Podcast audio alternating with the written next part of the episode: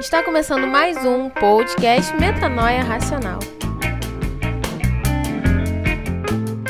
Bem-vindo a mais um podcast Metanoia Racional. Hoje a gente está naquela série de falar um pouquinho sobre tecnologia, né? Não é bem uma série, é uma minissérie. E hoje a gente vai falar um pouquinho sobre o futuro da tecnologia, né? Bom, aqui quem tá falando é Miguel Barbosa e eu acho que o futuro cyberpunk está muito próximo. Aqui é Matheus Mota e eu acho que o futuro tá logo ali. Eu vi isso em algum lugar. Aqui é Mauro Stades, a inovação chegando a marcar mais um tempo. Vamos então com esse programa. Fique aí com a gente.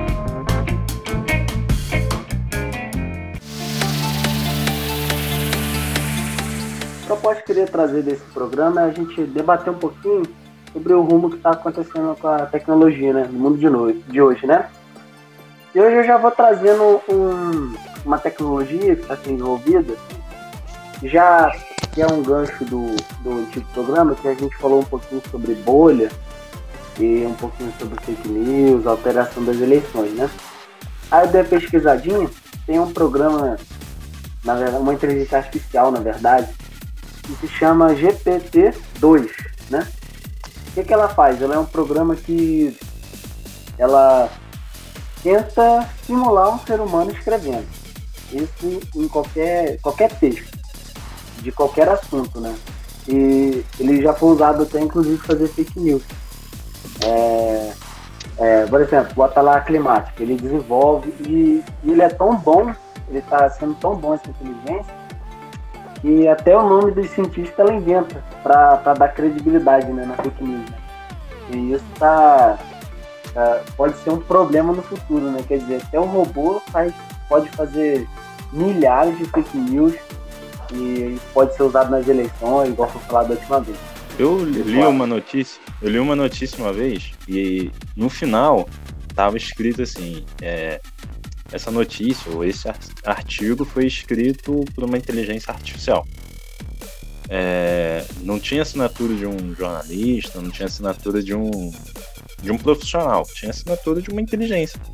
Eu achei aquilo muito interessante. Depois eu fui procurar no site, tinham mais artigos, né, mais notícias feitas de, dessa forma, tipo que era um funcionário da empresa.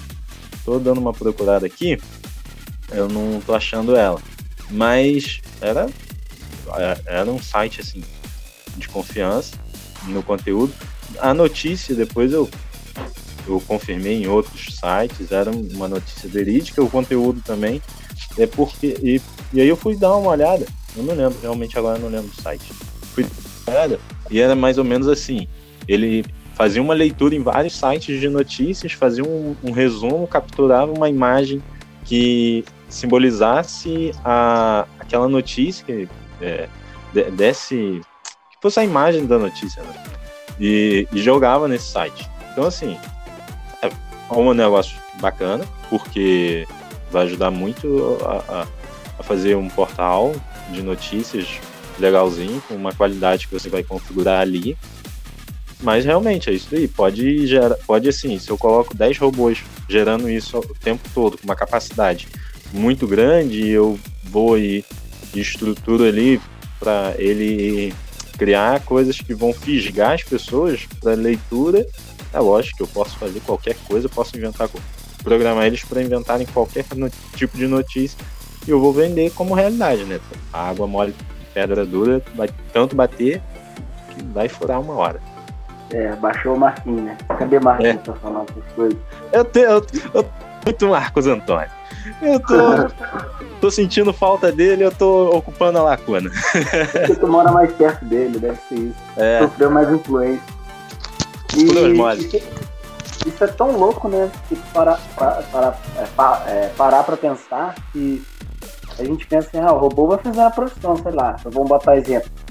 Vai botar o robô para quebrar pedra, para fazer serviço ruim, né? né? Uhum. Entre aspas, né? Um serviço que exige mais físico. E tu vê que as próprias inteligências sendo geradas está substituindo uma profissão repórter. Tu vê. Cara, tu vê, né? cara acha que a gente é tão especial, né? Que a gente sabe ler, escrever, interpretar imagens, fazer desenhos. E quando tu vê, a gente já está ensinando o robô a fazer isso, né? E até o, tem um programa também, tem um, joguinho, não tem que você desenha e o robô tenta adivinhar? Tem alguma coisa assim, tipo, com, sei lá, três ou quatro traços, ele consegue adivinhar o que você está desenhando, né? E uhum. existem programas também que você fala assim, ah, desenha um gato, ele vai pegar todas as imagens de gato na internet, vai olhar como é um gato e desenhar um gato para você, um gato diferente. Quer dizer, até o, ah, o que a gente chama de arte, que é desenhar ou escrever, até isso os robôs têm tomado o nosso lugar também, né? E aí fica aquela pergunta, né? É, qual é a profissão que vai ter pra gente no futuro, né? É, se for parar a pensar desse jeito, é bem louco. É, é assim, realmente. E aí a gente não, não é o assunto desse podcast, desse programa, no caso. E, mas aí a gente vai abrir né, um debate por quais, quais serão as profissões do futuro e como que a gente vai viver se um dia, por acaso, as máquinas precisarem tra forem trabalharem no nosso lugar e a gente não precisar mais trabalhar, né? Então, como que, o que a gente vai fazer, como que a gente vai viver, do que que a gente vai viver, são aí ideias que a gente pode explorar em próximos programas, né? Mas realmente, e eu acho que é lógico, a tecnologia vai, a gente vai continuar buscando e procurando meios para ela substituir na, de forma mais ampla possível tudo. É, desde do, da, da primeira revolução industrial foi esse o intuito de você desenvolver máquinas que vão substituindo ou aumentando a capacidade de produção que o ser humano tinha. E isso a, a gente já está na quarta revolução e é lógico, nas próximas é, vai continuar tentando suprir a, a, a necessidade do ser humano nas tarefas. Mas quais, quais serão os limites disso também? É, exatamente, né? É o que a gente chama que é o maior debate da inteligência artificial, é o seguinte, a singularidade, né? Singularidade seria o, o ponto que não tem mais volta. E, e o assunto é justamente se um dia a gente criar uma inteligência e criar, e criar de novo, uma inteligência maior do que ela, né? Aí a gente nunca mais vai conseguir acompanhar, porque um ser que cria algo mais inteligente, que cria algo mais inteligente, é o que chamam de singularidade, né? É o que seria o, o ápice aí, né? É como hum. se a raça humana ficasse para trás totalmente. A gente nunca ia entender o raciocínio da máquina, porque ela está no nível super complexo, né? É, e só com Neo e Morpheus a gente dá um jeito. É. e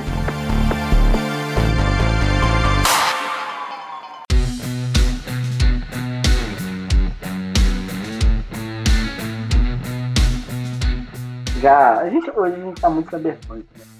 Eu queria falar também de uma tecnologia que é do Elon Musk, óbvio, né? ele tem tudo. Né?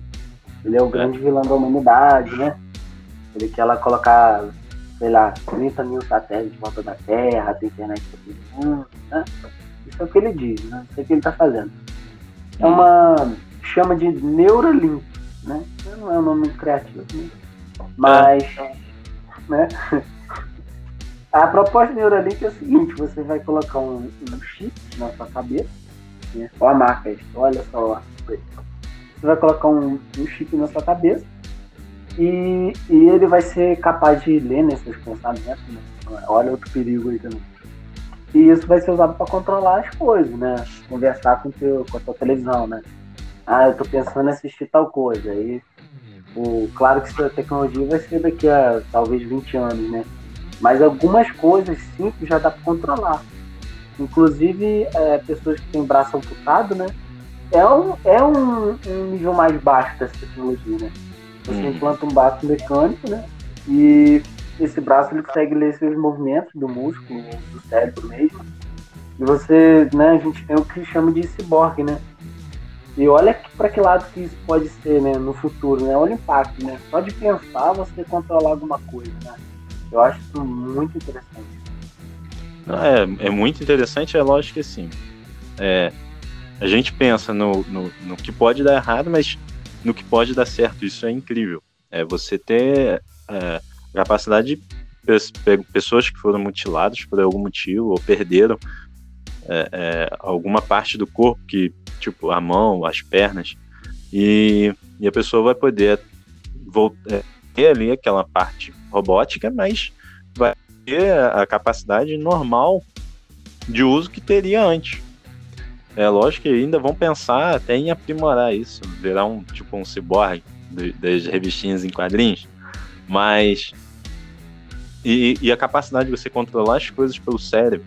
É, a, o Google lançou anos atrás aquele Google Glass, né, que era o óculos. Acho que era esse o nome que tinha. Muito criativo. você... Nome. Oi? É sempre criativo o nome dele, né? É, é alguma coisa muito assim inovadora. Mas tá bom. É, e, assim, você tinha como controlar por, pelo toque no, do ladinho do, do, óculos e também por gestos. Acho que já que o 2 tinha, ou um já, já havia embarcado essa possibilidade. Que era a intenção de você estar tá de um jeito mais acessível, ter aquilo que o celular teria, é, sem ter que ter um. um tem um, uma palavra em inglês agora que eu, eu não, não, não tá vindo a palavra na boca. Mas é, não, é você. Aí, Hã? Qual é a palavra em inglês? Não, é porque assim, eu não, não tô lembrando. É, é, mas tipo, é, você não tem um, um, hardware, você não tem um produto físico. Uhum. Mas é, é um produto. Ah, tem uma palavra certa disso. É que você tivesse que é, não fosse junto ao corpo. O óculos não funcionou muito bem, eu acho que não, não teve uma aceitação legal. Mas veio, veio o relógio, que a, a, a sociedade já estava acostumada com o relógio. É, mas se você tiver alguma coisa que já está incorporada na gente, é lógico que isso daí vai ser muito interessante. Eu conseguir, vamos supor, é, eu trabalho digitando, se eu consigo alguma, algum instrumento que eu penso no que eu estou querendo falar e aquilo já vai aparecer escrito, eu conseguir me comunicar é, é, com os objetos dentro da minha casa, com aquilo que é inteligente. Tipo, eu quero acender a luz, eu consigo acender uma luz dentro da minha casa só pensando. Só que é, eu quero. É, são, as possibilidades são enormes e é lógico que são coisas que vão é, trazer muitos benefícios para a gente. É, é, lógico que também aí vem vários pensamentos de filmes de terror e de suspense, mas são coisas que vão trazer benefícios também. É, tipo, Sim. Elon Musk fala assim, agora vocês são controlados por mim, né? Zumbi, zumbi cibernético. É. Mas. É. Exatamente. É, mas isso é incrível. Eu tenho um caso também de um, de um rapaz também que ele, ele mesmo criou né, essa tecnologia. Né? Ele era daltônico e ele colocou um óculos nele, né? E com esse óculos captava né, as ondas né, eletromagnéticas, as ondas de luz. E ver em cor, com chip no cérebro, né? Quer dizer, ele mesmo construiu, né? Não é uma coisa acessível, né? É uma coisa que custa. Provavelmente ele era muito rico hum. uma coisa de milhares de dólares. Mas isso é incrível, né? Até a pessoa que não vê poder enxergar e até mesmo aprimorar, né? A gente que carrega peso, né? A gente pudesse ter um, ou um robô ou um exoesqueleto que a gente colocasse e pudesse controlar, né? Seria assim uma mão na roda, né, da gente. Ah, sem dúvida. Imagine isso em, em construção civil, em em, na agricultura, que é o ambiente que a gente vive aqui, a, a capacidade da pessoa ter um é, é, ferramentas que estariam interligadas com a gente, o nosso, nosso cérebro, e facilitasse ali nosso, nossa atividade. É, você ter um, um, um, maquinário hoje, um trator, para lavrar a terra, né? Já é um, uma ferramenta muito útil, adianta muito imagine que substitui os animais que eram usados lá, os, é, um, um, boi para arar a terra. E aí substituiu esse animal. Imagine agora que a gente tem a capacidade de substituir a, a atividade é, manual da gente com, com é, ferramentas tecnológicas. Poxa, seria é. incrível, né? E, e quem está escutando aí não precisa ficar preocupado. Claro que vai ter uma perda de emprego, né? muitas áreas vão perder emprego, né? A gente pode até ver também com os carros é outro, é uma realidade também. Mas é, tatilografia, né, já foi o. Quem tivesse curso de tatilografia era o cara, né? É, era, tinha emprego certo. Tinha emprego certo. E por mais que a tatilografia não exista mais, hoje em dia existe quantos mais portas de emprego abriu no computador, né? É, é isso que a gente pode pensar, né? A profissão que existe, existe, existe agora, que não existe mais. Programador, um designer que trabalha em design 3D, né? Até pode dizer um podcast, uma pessoa que trabalha no YouTube, uma pessoa que trabalha com TikTok. São profissões sim que dão muito dinheiro, né? É, exige certo preconceito, mas o cara tá ganhando dele. Ele não tá precisando ralar lá no sol, trabalhar a dia lá para tirar o sustento dele. Ele faz a dancinha lá, viralizou, é uma forma de ganhar dinheiro. É um, já é um, um substituto para a profissão que foi perdida pelos robôs, né? E é. eu prefiro que o robô fique fazendo um serviço pesado e a gente fazendo dancinha no TikTok, né? É bem melhor, né? É muito melhor, né? Do ar-condicionado ainda. Né?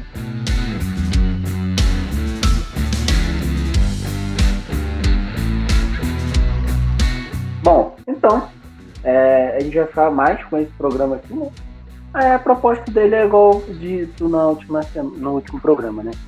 É uma coisa curtinha, só para causar reflexão, sabe? A gente parar às vezes para analisar certas coisas, certos caminhos que a vida está tomando, para a gente não ficar tão perdido, né? Tanta informação, esse mar de informação que a gente vive, e a gente fica tão perdido, né? A gente não sabe mais o que está acontecendo, a gente vive na nossa bolha, né? Como a gente falou, e quando vê, olha, meu Deus, o carro está dirigindo sozinho. Ah, mas qual é o impacto disso, né? A gente não está sabendo, a gente só está não tá, a gente só está recebendo. Né? Então essa é a proposta do programa. Né? A gente vai ficar finalizando por aqui, né? E Matheus, quer dizer, palavras finais aí? É, as minhas palavras finais é que existe inteligência fora do cérebro. Você trata de estudar, porque o computador já está escrevendo, desenhando. Olha o nível. Daqui a pouco ele é. vai estudar para tu, né?